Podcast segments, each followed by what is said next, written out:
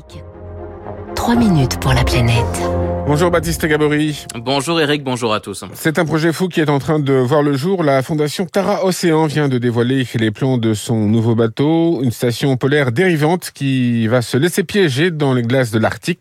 Première mission prévue, Baptiste, en 2025. Difficile de décrire la Tara Polar Station. C'est un bateau, oui, mais qui ressemble en fait plutôt à une soucoupe volante, 26 mètres de long, 14 mètres de large, de forme ovale, une coque en aluminium. Romain Troublé est le directeur de la Fondation Tara.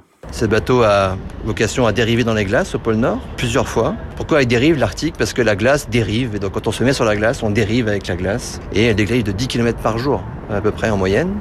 À bord, 12 personnes l'hiver, 20 l'été, la moitié de scientifiques, l'autre des membres d'équipage avec un médecin notamment. Les missions dureront 500 jours. Les équipages seront relevés tous les 7 mois dans des conditions évidemment particulières. Le début de la mission va durer 7 mois, non-stop, dans des conditions de nuit polaire, entre le mois de septembre et le mois de mars. Je vous rappelle que c'est la nuit polaire là-haut, permanente. L'océan est gelé. Marcher sur l'eau en fait.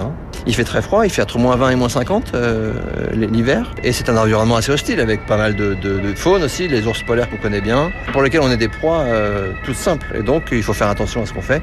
Un huis clos dans la nuit permanente de l'hiver arctique avec parfois comme seul bruit la glace qui vient compresser la coque du bateau.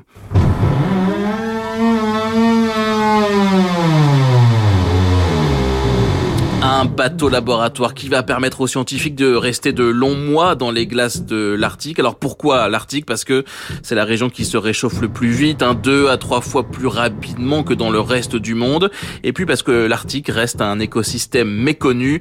Gerhard Kriner est glaciologue à l'Institut des géosciences de l'environnement. On sait depuis longtemps, on avait prédit depuis longtemps que le changement climatique allait être particulièrement fort en Arctique. On le voit aujourd'hui. L'océan Arctique est en train de transiter d'un état où il était un océan couvert de glace quasiment toute l'année, à un océan qui va être de plus en plus libre de glace en été.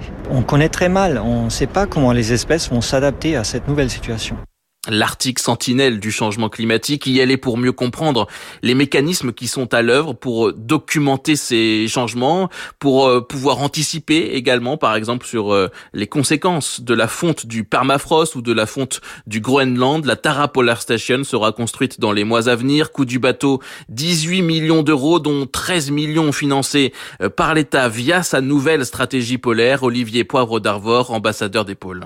C'est la première fois qu'on sort autant de moyens sur les questions polaires depuis la création d'une station Concordia en Antarctique, mais il était largement temps car nous avions perdu pied beaucoup par rapport à d'autres pays qui investissent 10 fois plus, voire 15 fois plus. Les Allemands vont construire un brise-glace d'un coût d'1 milliard d'euros qui va pouvoir aller en Antarctique et en Arctique. Ceci est derrière nous. Nous avons les 10 années à venir pour pouvoir retrouver la place qui était la nôtre au début du XXe siècle.